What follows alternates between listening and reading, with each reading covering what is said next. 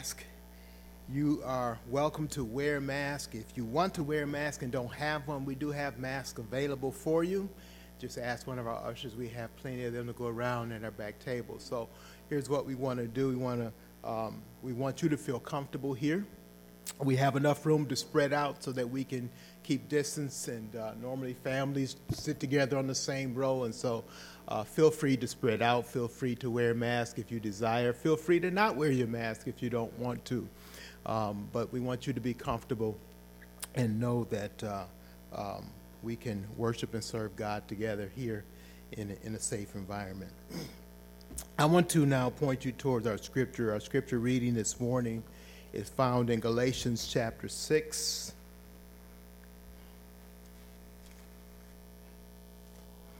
So let's turn there. And if you don't have your own Bible, our ushers have Bibles available that you can use through this service this morning. So raise your hand, and they'll bring a Bible to you that you can use throughout our service.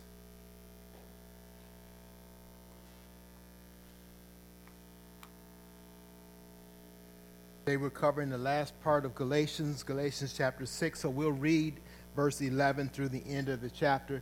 Please stand with me in respect to the reading of God's holy word.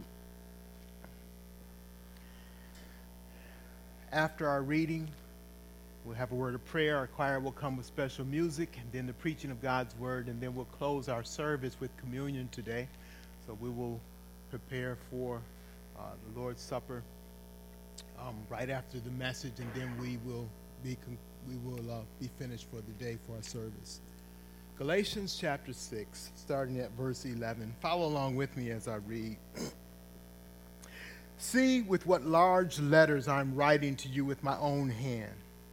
It is those who want to make a good showing in the flesh who would force you to be circumcised, and only in order that they may not be persecuted for the cross of Christ. For even those who are circumcised do not themselves keep the law but they desire to have you circumcised that they may boast in your flesh. But far be it from me to boast except in the cross of our Lord Jesus Christ, by which the world has been crucified to me and I to the world. For neither circumcision counts for anything nor uncircumcision, but a new creation. And as for all who walk by this rule, peace and mercy be upon them and upon the Israel God. From now on, let no one cause me trouble, for I bear on my body the marks of Jesus. The grace of our Lord Jesus Christ be with your spirit, brothers. Amen. May God give us understanding in this word that we read this morning and that we'll be preaching from our text uh, in our message today. If you would, if you remain standing with me and uh, bow with me for a moment of prayer.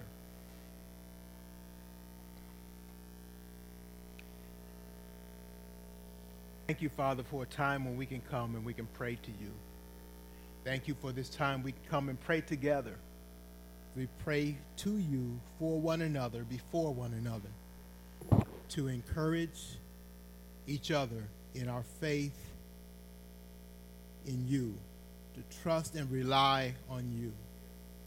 These past couple of weeks, Lord, have been a challenge for us here at Sweet Communion, in that so many have been affected by sickness of some sort, whether it's related to the COVID virus or, or not, whether it resulted in a positive test or not. Uh, these sicknesses have af- affected a great number of our people here, and we pray First of all, to thank you that you are in control. You have allowed many to return to, to service today. We see their faces, we greet them, and it's with joy that we know that you've answered our prayer in that regard. And that they desire to be faithful and to serve you. And that we look to you as our strength and, our, and to sustain us. You've given us means of given us medical procedures and drugs and medicine and, and uh, wisdom about how our body functions, and we want to use each of those. We don't want to disregard any of those. But we also know, Lord, that true healing comes from and only from you. And so we trust you. We are not to walk in fear of anything, but we trust you. And so we ask for your strength, for you to continue to bless, to heal, to bring about a healing for your glory, Lord.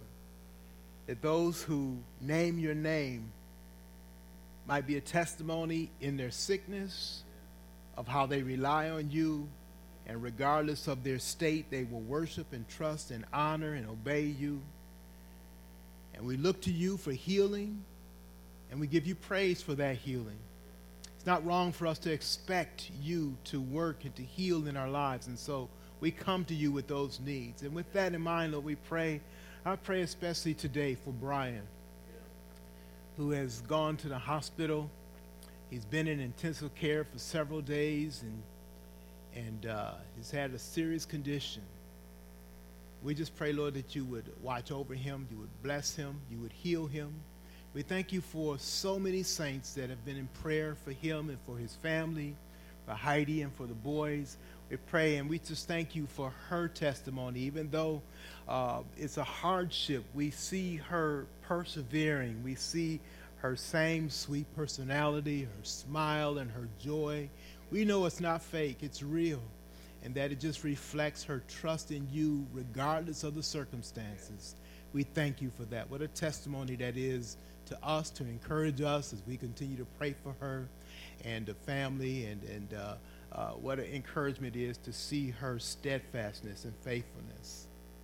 We thank you for so many who um, have been sick and are returned now, and, and uh, just they just couldn't wait to get into the house of the Lord to, to worship you. And we thank you for that spirit. Now we pray, Lord, that um, our focus would be upon you, that you would help us to understand your gospel and your truth, that it would impact our lives in such a way that people who see us, who observe us, wouldn't couldn't help but to see that we operate not in our own strength and our own righteousness, but with with that which comes from you.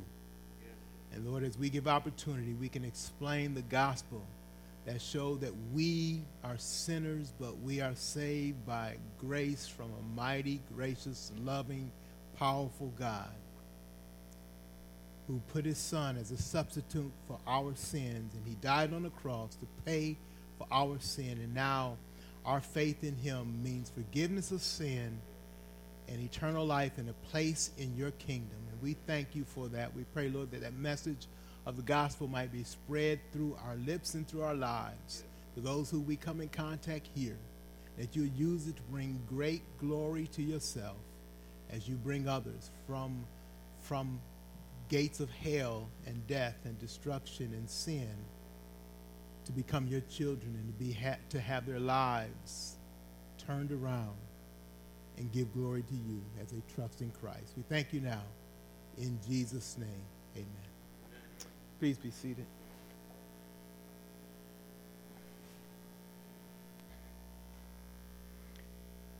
As we look at our last text on this series in Galatians, we reflect back on what Galatians is all about. And we recall that Galatians is a focus on the gospel. And Paul proclaims the gospel and he protects the truth of the gospel as, as it is proclaimed. And he starts off, look at chapter 1, verse 1. He actually gives the gospel. Verse 3 Galatians 1 3 Grace to you and peace from God our Father and the Lord Jesus Christ, who gave himself for our sins to deliver us from the present evil age, according to the will of our God and Father. To him be the glory forever and ever. Amen. That's the gospel. That's the gospel that it brings grace and peace. It is the only means of grace and peace to us, and that comes through the Lord Jesus Christ. And how did he pro- pro- provide that grace and peace to us? He gave himself. What did he give himself for? He didn't give himself for us to have more clarity. He didn't give himself for us to, to have better understanding per se. He gave himself specifically because we got a sin issue. It's our sin issue that separates us from fellowship with God, right relationship with God. And the gospel is the only solution to that is Jesus Christ, his death on the cross on, in our behalf. So he says that who gave Jesus Christ, who gave himself for our sins to deliver us from the present evil age. Notice the gospel is focused on what Jesus does to deliver us from our sin and the resulting consequence of that sin and this present evil age. The gospel didn't come to make this age better. There's some preachers who talk about good news that you're going to have the best life ever in 2021. That's not the gospel. The gospel is he's going to deliver you from this present evil age. Now make it better and sweeter and make you healthier and wealthier and wiser. He's going to deliver you from this age. We need that deliverance. And Paul focuses on the gospel. He protects the distorted view of the gospel that had been proclaimed among the believers there, and it's pertinent to our day today. It's amazing we live in what should be a gospel rich environment where people are starved for the gospel. If they weren't starved for the gospel, we wouldn't see what we see today people reaching for everything apart from God and reliance on Him for their solution today and turning from Him to better solutions. That's a distorted gospel. That's what was happening here in Galatians, is that they were saying, hey, we, we, we, we've got something. In, in, in fact, what they did, and we see that often today, we don't mind you trusting in God. We don't even mind you talking about Jesus a little bit. But do it our way. It is a man based gospel that's being proclaimed today. Anything other than Christ is just that. It's a man solution, it's a man based gospel. So he reminds us of the truth of the gospel, and he reminds them that they had strayed from that gospel. Sometimes people want to just only be told when they're doing good. Well, that's not helpful if you need to be corrected and told that you're not doing what's right and you need to turn to the gospel. So Paul uses some strong words as he starts out. He says, I'm astonished that you so quickly have turned from the gospel to another gospel. And he says, There is no other gospel, but you've turned from this true gospel to a distorted gospel. And he uses this, this letter that he's written to challenge them and to encourage them. So it is about the gospel, and it's good for us to see and to review that today and be reminded of the truth of the gospel.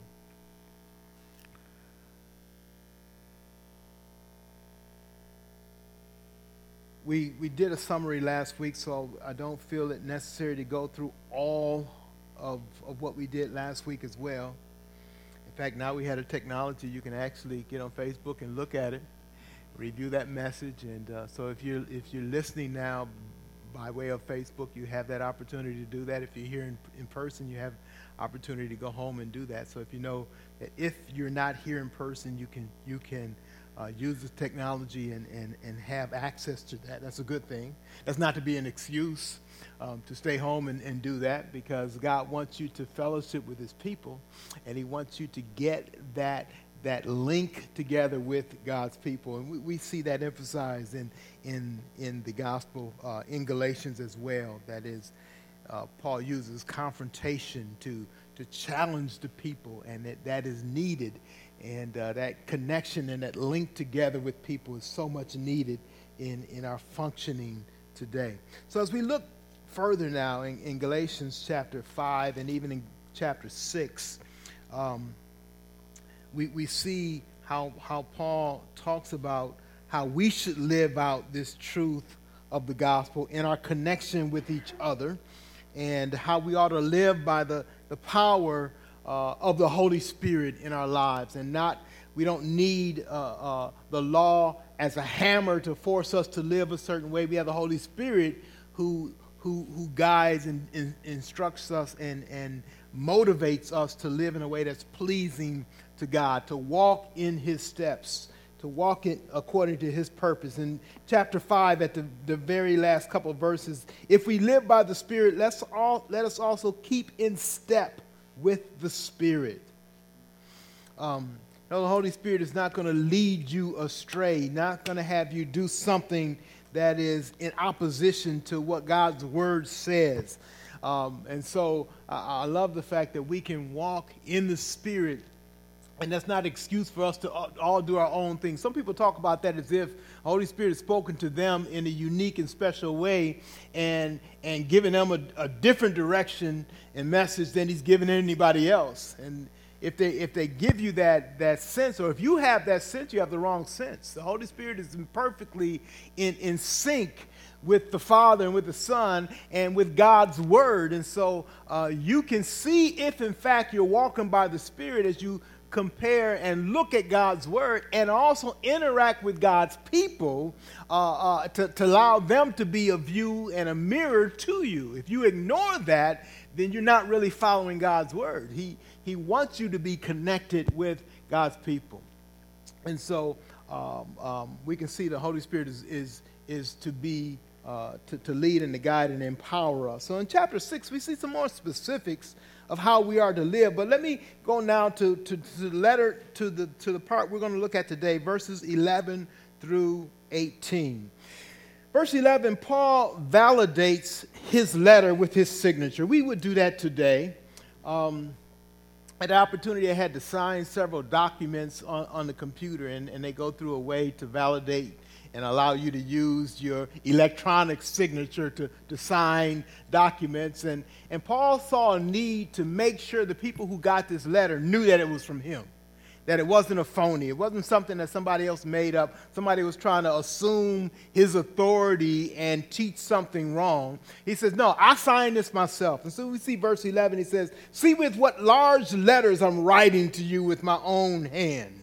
And so he's saying, Look, this is the way I sign. And we don't know, perhaps that was because of, of his vision, his, there's hints to uh, him having some problems with his vision earlier in this chapter, and, and we see some hints to that in other places like Second Corinthians uh, uh, uh, uh chapter, uh, is it 13, um, where he, he talks about different issues that he's had in the flesh.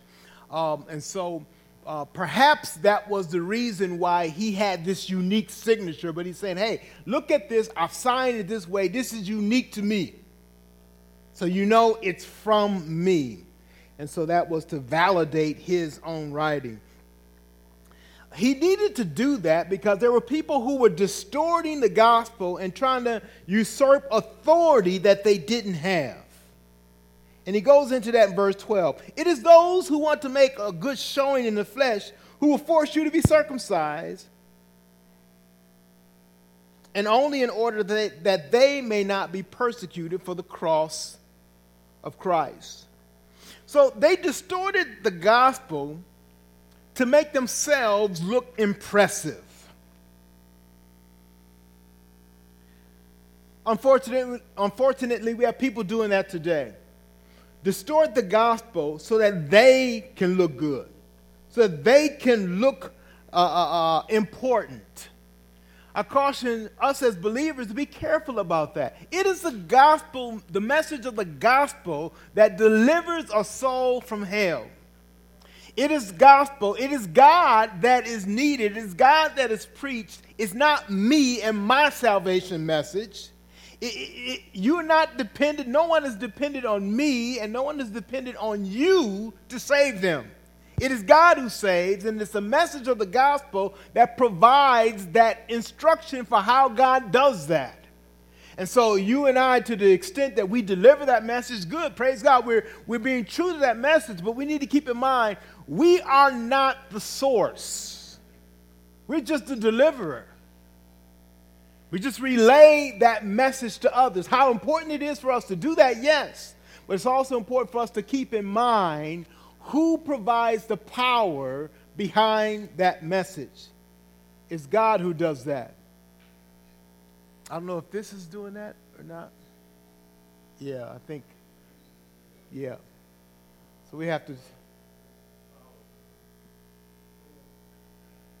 Let's uh, get Lawrence who can adjust that. We'll continue on as, as they take care of that.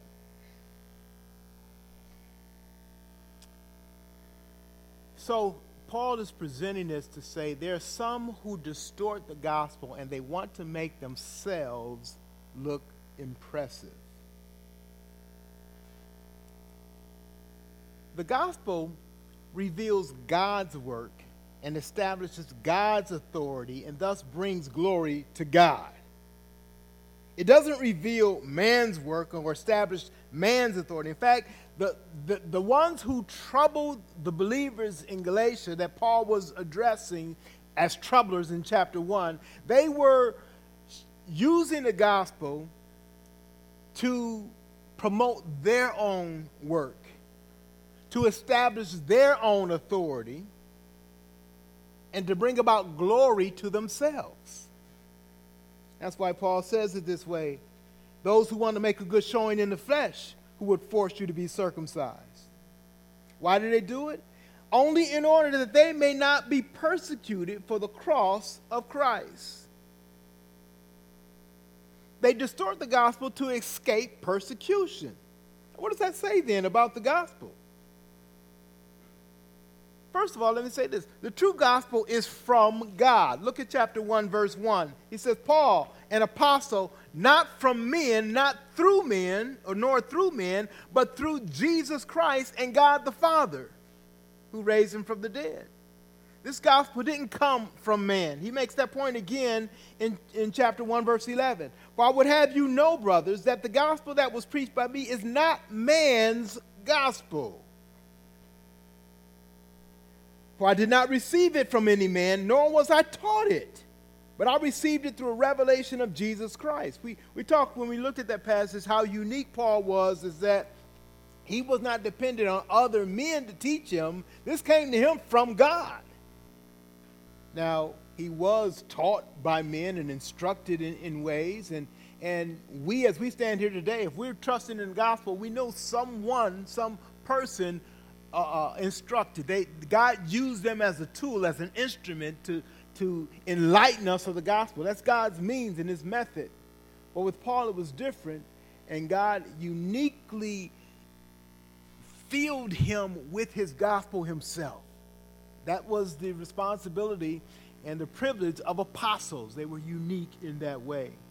But he needed that uniqueness to show people that, look, he didn't make this up, and he didn't get it from any human being. God himself gave it to him.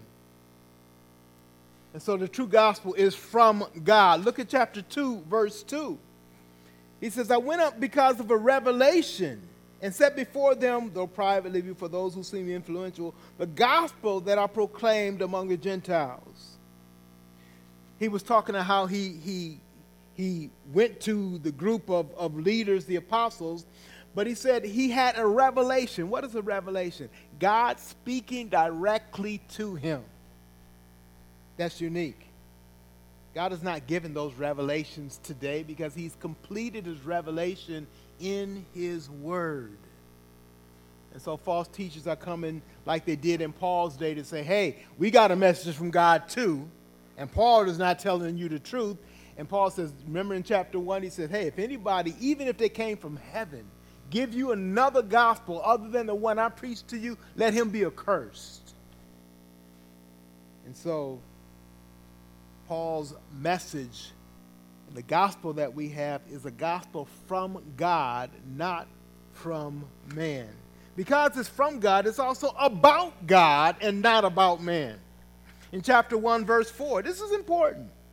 He says, This gospel, we read this already, he says, who gave himself concerning Jesus Christ, who gave himself for our sins to deliver us from the present evil age. This gospel is from God and it's about God. It's about what God has done. I always cringe when I hear believers sometimes talk too much.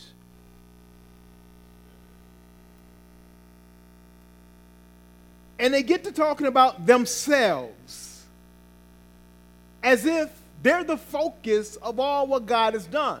Now, God has done a great thing in your life if He saved you. He's done a great thing in my life if He saved me. But guess what? I am never to become the focus of all that He's done. The focus of all that He's done is Himself. Is God Himself in Jesus Christ. And when I begin to think of and present myself as if I am that focus, I've lost focus on who God is and what the gospel is about. So we need to be careful. That might seem like a minute thing, but it, it is so critical and so important. The gospel is from God, it is about God. And we have a, then a God centered focus on the gospel. It is what God has done.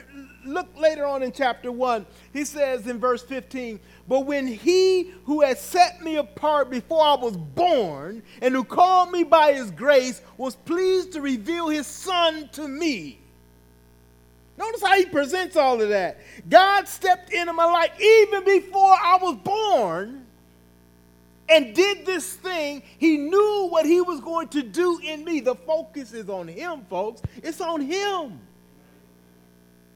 And he's saying, God had this in mind. It wasn't even, a, when, you, when you read Paul's testimony in Acts, you realize Paul was like doing his own thing. He thought he was pleasing God. He was on his way to Damascus to, to haul off believers to jail, he had no thought that he was, for one, not even pleasing God in his own action. He thought he was. He thought he was serving God. He had a zeal and a passion there. He thought he was doing the right thing. But he had no idea what God was about to do. And it's not like he saw, you know, all of a sudden now he just broke down and, and, and just let God do his thing. Like I let God. No. It's presented in Acts as if God just said, Look, Paul, you might think and go one way, but I'm going to change you into another way. It's about God and what he does. And that's what makes it so glorious. And that is, is one of the attributes and one of the things that you can recognize when a distorted gospel comes your way, it begins to focus less and less on God and more and more on man. So gospel is from God. It's about God. And guess what? Because of that, it pleases God. Now, the verse, I'm stating it this way because I want you to catch the other side of that.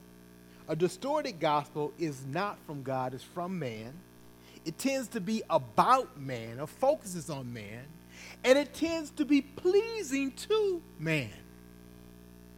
Whereas it says here the gospel is an offense to man, offense to, to man and pleasing to God. A distorted gospel is pleasing to man and an offense to God. Notice what God says in his word in chapter 1, very early, verse 6. He says, uh, Verse 8 But even if we or an angel from heaven should preach to you a gospel contrary to the one we preach to you, let him be accursed. In other words, he says any gospel that is not aligned with the true gospel that comes from God, is about God, pleases God, God is not pleased with. Let it be accursed. Verse 9, he says it again as if to make emphasis. As we have said before, so now I say again if anyone is preaching you to you a gospel contrary to the one you received, let him be accursed. It has in mind, let that person forever and for eternity be punished and judged in hell. There's no stronger way to say that. That's not pleasing to God. He said any gospel that's contrary to this gospel is something that is not pleasing to God. On the other hand, he says, this gospel, this true gospel that comes from God, that is about God, is pleasing to God. He says in verse 10, it's going to be in verse, yes, in verse 10 of chapter 1. For am I now seeking the approval of man or of God? Am I trying to please man?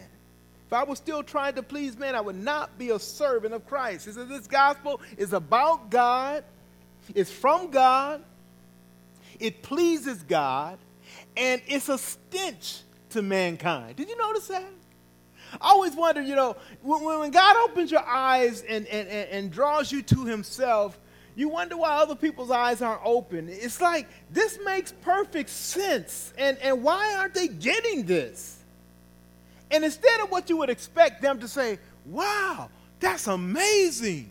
You, you want them to just fall down right there on their knees and say, Lord, thank you. But instead, what they do is they hate that message. People say stuff like, why are you always quoting scripture? I'm giving you the promises and the warning of God so that you see that it's not mine, it's what God said. They hate when you pull out a Bible. Some people hate the very presence of a Bible. Now, they don't mind so much if you use it in a distorted way. If you take the Bible to say what they want to say and all that they want to say, they love using it for that way. I notice how politicians often do that when they want to relate to people. They all of a sudden start quoting scripture. Says, "Well, why don't you quote that when when when you set the course of action, when you decide what you're going to pass and what you're going to stand for? Why don't you quote it then? Or call me and I'll help you quote it and help you see if that lines up that way." We want to use it for our advantage, but we don't really want to listen and follow it because it doesn't please man.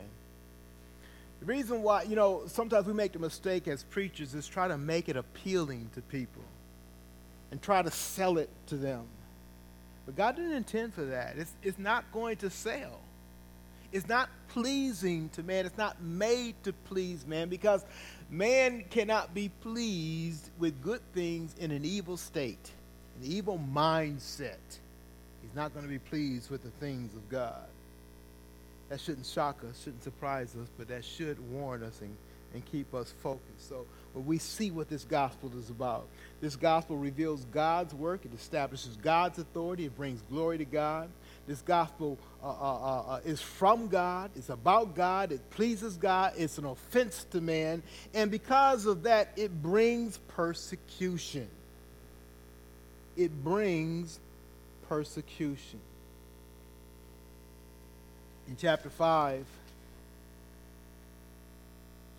in our text, he says in verse 12, It is those who want to make a good showing in the flesh who would force you to be circumcised, and only in order that they may not be persecuted for the cross of Christ. He said they distorted the gospel to keep away from the trouble that the gospel brings when you preach the true gospel. He said they'll be persecuted if they taught what was true. You see, the gospel was an offense to the Jews. To such a degree, here, let, us just take us through some of them. Can, can we do that? Acts, you don't mind, even if you do, you know I'm going to do it anyway. Um, Acts chapter, chapter, let's see.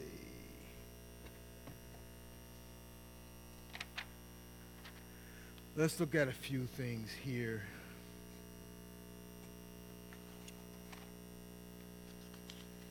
It's always trouble when I go outside of the order that are planned in my notes. So that's all right. God said do this order, and He's okay with it. Acts chapter 13, verse 32.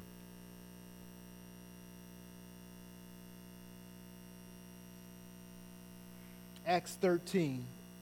Uh, we're going to start at verse 32. See, this is the gospel that, that Paul preached. We bring you, and we bring you the good news. it's good news that what God promised to the fathers, this he has fulfilled to us, their children, by raising Jesus.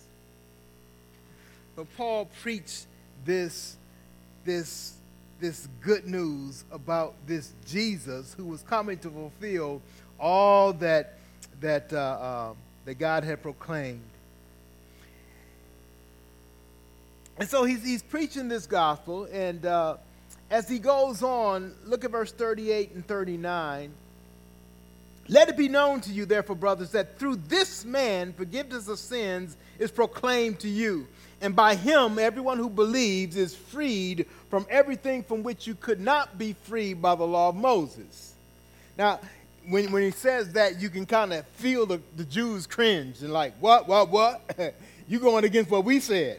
We've been talking and promoting the law of Moses And you saying, no, Jesus said something that, that the law of Moses couldn't do.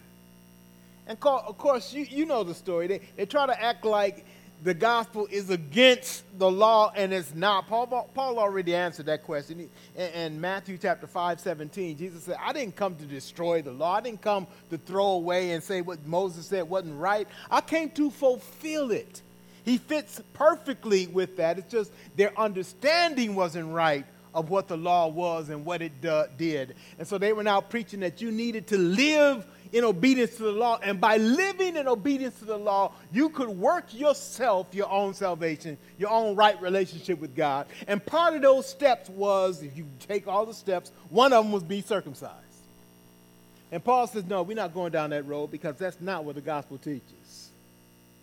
It is not a salvation by you doing and taking the right steps and cleansing yourself and being right and being made right with God by what you do. The gospel is about you being made right by what God has done through his son, the Lord Jesus Christ. And you not getting the glory of yourself, but that glory goes to God, it goes to the Lord Jesus Christ, and, and you just a part of it that God brought in by his grace. So you are insignificant in that process, and yet gloriously affected by the gospel. Amazing. So, as Paul preached this gospel, you can see it starting to be an offense to them. Let's see how they responded to it. In verse 44, the next Sabbath, almost the whole city gathered to hear the word of the Lord. They were riled up, and some were riled up for good purposes, and some were riled up for, for bad purposes. See, the gospel, yes, it has a purpose to say, but it also just points, points out and condemns as well. And God is working in the gospel right now. You might be sitting and, and understanding and accepting God's truth. I can't always tell if you're quiet, if you're sitting, and, and, and what's going on in your mind. But I notice that same facial expression can, can exist in two states. It could be in a state of, Lord, thank you for your glorious gospel. Thank you for saving me. And another state can just be quiet disbelief and God's gospel will judge you. You know what he do? He mark on his eternal calendar. Yes, it was. January, what's the date? The 10th, January 10th, 2021. Replay that tape. Pastor Kenner spoke the gospel to you, and there you were thinking about the wild card game finna come on and what restaurant you was gonna eat for dinner and, and how you gonna clean the house when you got home, and you ignored the gospel.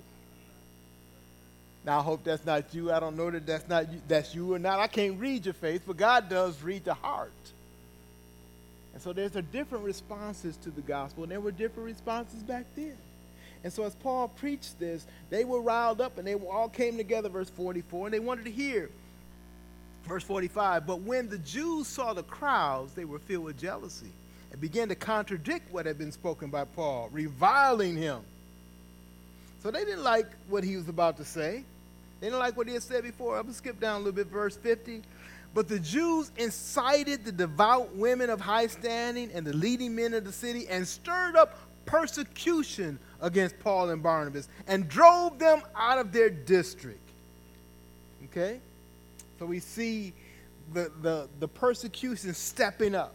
They're standing against, they're lying about Paul, uh, uh, but it goes way further than that. Chapter 14, verse 2, it says this But the unbelieving Jews stirred up the Gentiles and poisoned their minds against the brothers. Verse 5, chapter 14 when an attempt was made by both Jews and Gentiles with their rulers to mistreat them and to stone them. That's what they wanted to do. They left. Let's skip down to verse 19.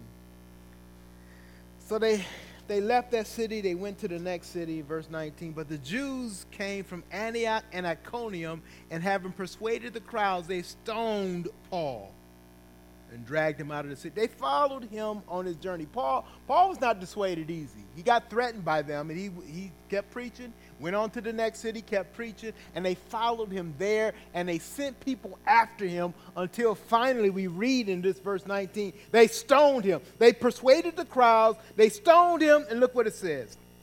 Read verse 19 again. but, but Jews came from Antioch and Iconium, and having persuaded the crowds, they stoned Paul and dragged him out of the city, supposing that he was dead. Now, what does that mean, supposing that he was dead? They thought they killed him. They intended to kill them. they carried out to kill them, and they thought they did it. Yeah, you know, our job is done here, let's move on. So it's not like by accidentally they, they, they just kind of like wanted to throw a stone at him and scare him, you know. No. They connected over and over again until he there, there, was no more life. Now, some think that it may be that he was actually dead and God raised him, uh, uh, allowed him to keep living, or that he was so very near to death that even they, his enemies, were convinced that he was dead. Regardless of, this was their intent and they acted it out. Paul endured real persecution, real suffering. Why did he endure that kind of suffering? Because he preached a true gospel that was an offense to the people that he preached to. We hear the gospel and say, what can be offensive about that? Look, People don't like being called sinners. People don't like being called that what they do is not right and is not pleasing to God, and that God's judgment will surely come. That's part of the gospel. We have a watered down gospel that says, oh, all you got to do is believe in God, and, and, and no, no bad will happen to you. Look, there's a reason why you need to believe in God because He's holding the sword over you. His judgment, you know, even when you look at gospel, when you look at the, the, the condensed version of the gospel in John 3.16, for God so loved the world, yeah, we love that, that statement, he loved the world. Whosoever believeth him, what? Will not perish. There is that option that if you don't trust in God, the only other option is that you will be judged by God and perished. People say, don't preach that side you won't relate to people. You won't get in. You won't connect with people. Gospel is not trying to relate and connect so much as it is trying to give truth from God, and the power of the Holy Spirit comes with that truth to persuade people to listen, persuade them to turn to Christ, to repent from sin and turn to God. We have so many today that are preaching the gospel that has nothing to do with repenting and turning from sin. They just say, believe God and all your life will be sweet. You will have the best life ever. He will turn you from your dark past. No mention of sin. No mention of, of that devastating impact or God's judgment on sin of an individual in their life. But Paul preached the true gospel. And because of it, it didn't appeal to man apart from God changing the heart. Now you say, yeah, it does appeal to man, and yes, it does. When God changes the heart, we see ourselves as sinners. The good news is that our sin is dealt with in Jesus Christ. And that I don't I don't get condemned for my sin because Christ was already condemned for it. He took the punishment for me. That is indeed appealing. That is indeed good news. But it doesn't glorify me, it doesn't magnify me. It glorifies God, His plan, His purpose, His Son, the Lord Jesus Christ. The point in our text today is that this gospel does bring persecution.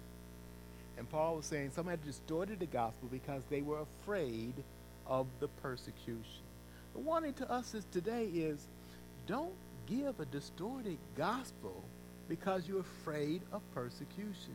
Speak God's truth, all of it. There's power in God's truth. There's love in God's truth.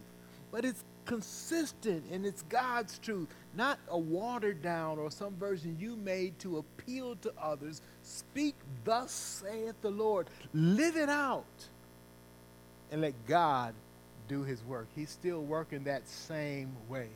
People think in our day and age we need to change the message of the gospel to appeal to others.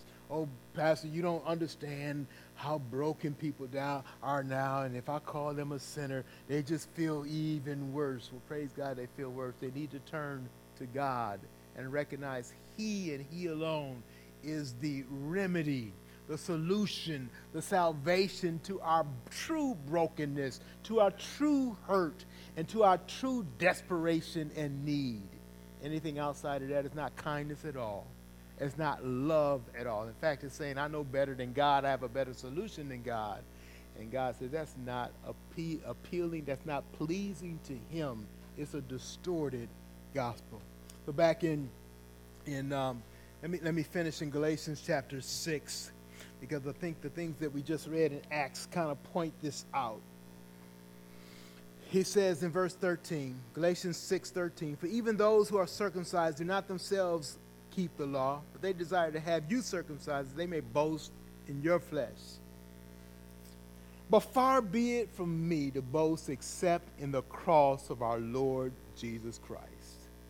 Paul focuses on the gospel. He says i won't boast i won't promote anything other than the gospel and that's the gospel of the cross of jesus christ.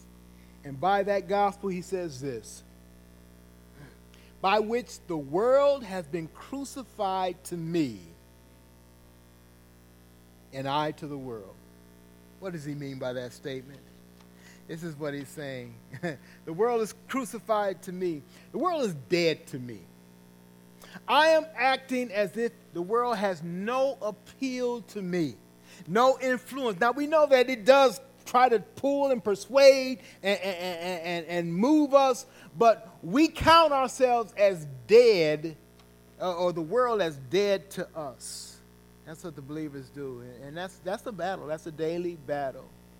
Is that I, I, I'm not sucked in by the message, by the motives, by, by, by the means of the world. Instead, it's the gospel that fuels what I do. And he says, I am dead to the world. I count myself as dead. I count myself as, as not having any interest anymore in the things of the world. Now, the fact is, I'm working that out on a daily basis, right? I'm pulled and drawn into the world in, in, various ways, and I have to fight to do that. But I remind myself I'm dead to that world, and they're dead to me. I'm not going, walking in that way anymore earlier in the, in the book, he says, I'm crucified with Christ. Nevertheless, I live. And the life that I now live, I live by faith in the Son of God who loved me, gave himself for me. I count myself differently now. I think differently. I desire differently. I remind myself that I have that difference. And when I'm tempted to go in the direction of the world's influence, I'm, no, I'm dead to that. you know what? They're dead to you as well. In other words, they, they, they're not interested in you. You don't appeal to them. So stop trying to be appealing before them. Be appealing to God. I'm not saying you got to be mean and nasty and tell everybody you meet they're going to hell. You, but he's saying, look, be pleasing to God and recognize that it's not your appeal to them and them liking you that gets the gospel message across. Focus on God and pleasing Him. Let everything else fall where it may. That's what Paul's saying. It's the gospel and that message of the gospel that drives me. I'm dead to everything else. I like what he says as he closes, verse 17. I'll have to ver- I'll have to um, focus on verse 16 a little later in another message, but let, let me jump to verse 17. From now on, let no one cause me trouble, for I bear on my body the marks of Jesus. We talked about that passage when Paul was stoned. He says, I've lived that life. I've been persecuted for the gospel. Paul's not saying that to boast in himself. What he's saying that to the Galatians is, look, I'm bringing you the gospel not because it benefited me or made me look good. In fact, I've been, people tried to kill me for this gospel that I proclaim to you. He says, know how real it is.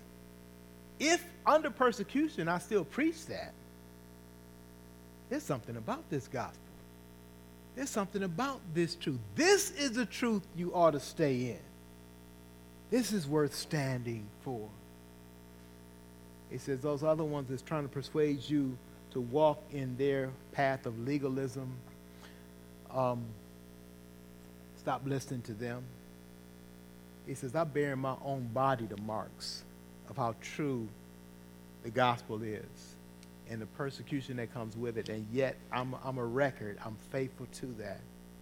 And I don't do that to bring glory to myself, but to point out the truth, the genuineness of the gospel, and how you ought to be willing to do that same thing.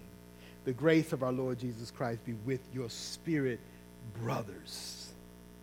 He reminds himself he has been disappointed with their stand and how they've pulled away from the gospel, but yet those who trust in Christ, even if they disappointed Paul, are still his brothers, and he still prays God's grace in their lives. He was reminded of who they are and his connection with them. And his reason for his passion was because they're connected through Christ. They are brothers in Christ. The grace of our Lord Jesus Christ be with your spirit, brothers. And then the last word is amen. So be it. Let it be so. the end of God's word in Revelation is even so, Lord Jesus, come quickly. It's, it's just as God has told us how to taught us how to pray, your will be done. That's what amen says. God's will be done.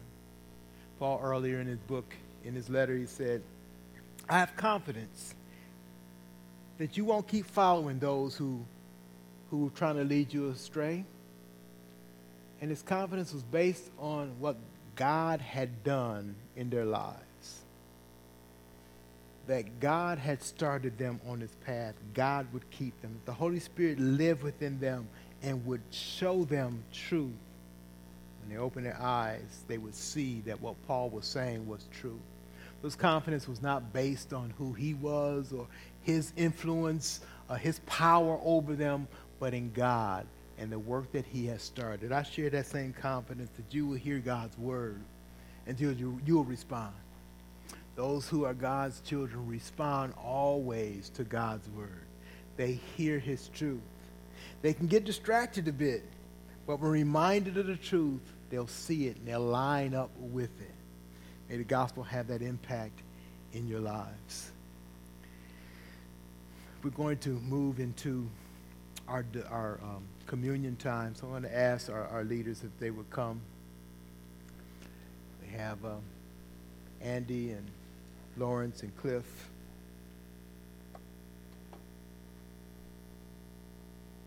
Two of our men are missing. I haven't forgotten my father-in-law, Mac. We used to put a chair up here for him. He was sitting. In other words, he served could he, till he couldn't stand no more. When he couldn't stand, he sat. And when he couldn't sit, he's standing in heaven. we praise God for his testimony. We haven't forgotten him. The other one that's not here today is my own son, Brian, who's in the hospital now. I'm thankful to God that he's getting better. Um, I'm thankful for your prayers and prayers of many of the saints. Um, we look forward to, to him. I kind of wanted to, to uh, look forward to a time when he could be here. He wasn't here last week because he wasn't feeling well, and now we know why he wasn't feeling well because he had a serious issue, and thank God that that's now being addressed. So that's good. Uh, but we do miss him, and uh, we look forward to that time when we can fellowship with him again, and that God will bring that about as soon as possible. So we'll we'll keep in mind in prayer for him. But let's prepare our hearts for communion. Um, we know that communion comes with a, a great warning A warning it is first of all for believers. We're remembering what Christ has done for us. If you haven't trusted Christ as your Lord and Savior, you have no reason and should not participate in communion in any way. Um, that's that's just from God's word. Saying don't don't do this just just because you walk here and feeling, um, you know, you, you feel pressured in some way, um, trying to relieve that pressure. No, you'll be better off not doing it. Also, it's for those who are walking in obedience to God's word and in fellowship with God's people. I think that fellowship includes placing yourself under the leadership of the church. I think you should be a member. and then be a part of communion here. Um, if you're waiting to become a member, um, then, then, then you should be acting on that. Don't, don't stand in limbo for too long. Satan works in that. So make up your mind and uh, make that decision and go forward with that. Now, I know in some cases you want to make that decision. Perhaps you've even made that known, and yet there's a process that you'll be going through before that happens. I understand that.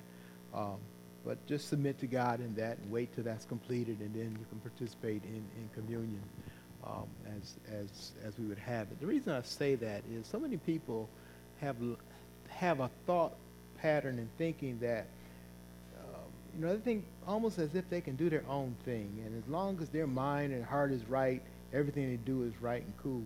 And I'm, I'm saying that's not right. you need to line up with God's word. God said, you know, God didn't say for you to get saved and do your own thing at home. He intended for his people to be together, connected, and under the authority that he established in the local church. If you don't understand that, I'll, I'll be glad to show that to you in his word uh, and help you understand that. Um, if you reject that, you just don't want to hear what God has to say. Um, and I, I pity you um, because you can either do your way or you can do God's way.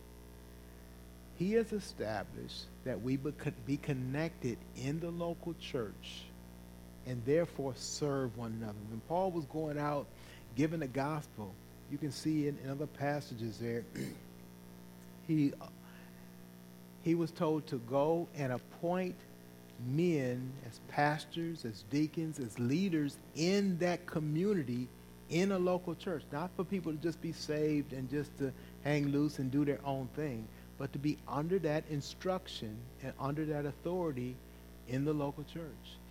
So I would urge you, if you haven't done that yet, or if you're waiting to do that, make that a serious part of your decision and commitment because that truly is walking in obedience to God. And you can't ignore that.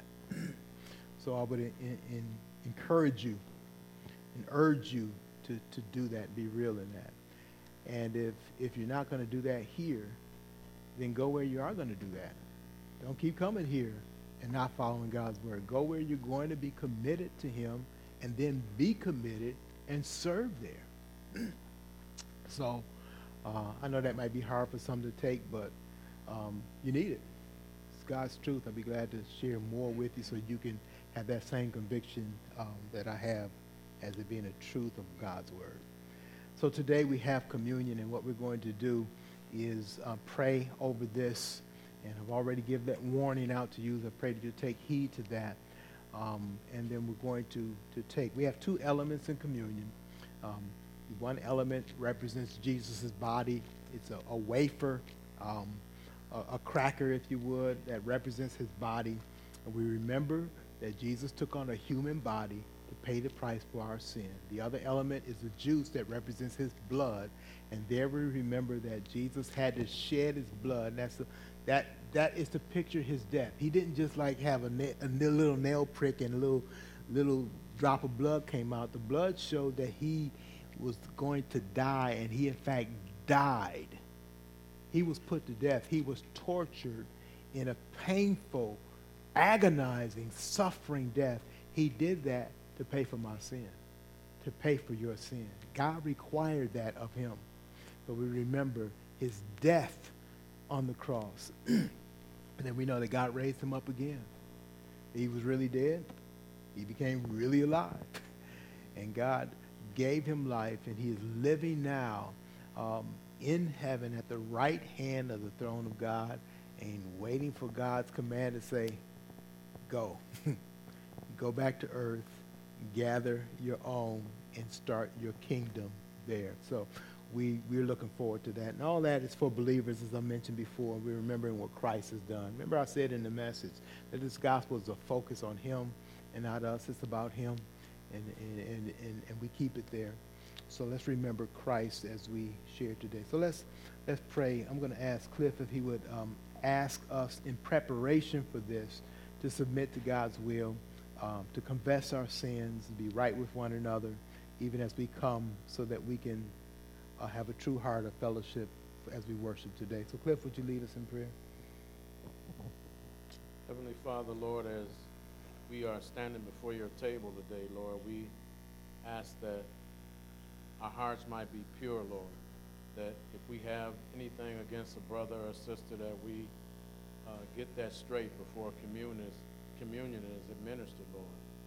You have said in your word that some people take communion unworthily, and there is judgment for that. So this is a solemn uh, feast that we go about, and we just pray that our hearts are right as we take it. So we pray, Lord God, that you might bless us today as we partake in your table. For Christ's sake, amen. Amen. We're going to give God thanks for the two elements. I'm going to ask Andy if he would pray for the wafer that represents Jesus' body. Lawrence, if you would pray for the juice that represents Jesus' blood. Lord, we just come to you. We just um, think about this wafer as we take it, Lord. We just think about how you allowed your body to be broken, how you allowed yourself to be um, put upon the cross and to be killed for us, Lord, to take on our sins, Lord, that you were able to pay that sacrifice. Thank you today for the juice and what it represents, the blood that was shed for our sins, Lord. We just thank you for being that willing sacrifice that would go to the cross and die in order that we may live. We thank you for the gain that we get from that sacrifice, Lord. And I just pray today as we take the cup that you just help us to be in remembrance of that, Lord. Help us to understand just the depth of love that you show to us in order for us to stand once again in your presence. In Jesus' name I pray. So let me give instruction for how we'll do this. Uh, our men are going to stand starting in the back and direct you. Uh, we're going to ask you to come forward down the middle aisle. You'll take one container. In that container is both the wafer and the juice, and I'll explain that later when we get back to our seats. So you'll come down the middle aisle, take a container, and go back to your seat. If you're not going to participate in communion, we want you to walk through and just go ahead and, and walk without grabbing or taking any, any cup or container. That's so that we can all flow in a, in a, in a traffic flow that, that makes things work out a little better, okay? Um, so let's, let's all stand, would you? And our, starting in the back, men, would you direct them through the center and return to your seats along the side aisle.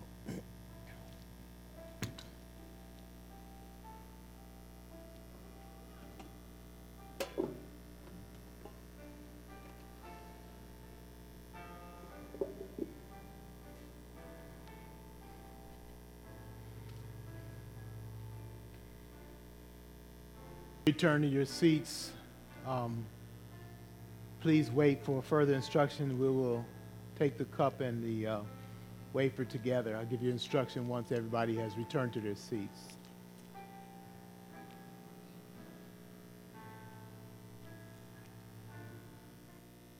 When you do return to your seat, please be seated.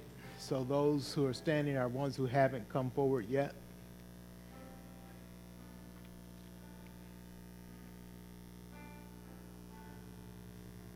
I've done this a couple times and I should be getting better at it. what we have is one container, but there's two lids. The first one, if you lift up, should, should expose the wafer. And then, if you're careful to pull the second lid up, it will uncover the whole cup of the juice underneath.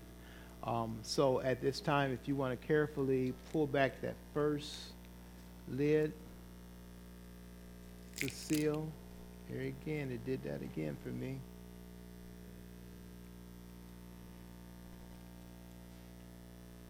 Yeah, mine went right to the juice, so I have to pull the other layer off. There it is. Okay. There's the wafer. And then beneath that is another seal for the juice. The wafer seal is not as strong as the other one. Okay. So, First of all, we're going to take the wafer in just a moment. We're remembering what this represents. This doesn't magically become anything or do anything, but our practice here is serious because oh, God said in his word, 1 Corinthians 11, Paul was saying that some of believers were taking communion with a wrong frame of mind. And because of that, they were being judged by God. to the extent that some were sick, and even some had died because of God's judgment of their attitude towards receiving communion. So it is nothing to be taken lightly. And yet we recognize it represents Jesus' body. It doesn't magically become, you're not going to become more holy when you eat and drink this, but it's remembering what Christ has done for those who trust in him. What did he do? He took on a human body so that he could pay the price for my sin by dying on the cross. Let's remember Christ then as we eat the wafer together.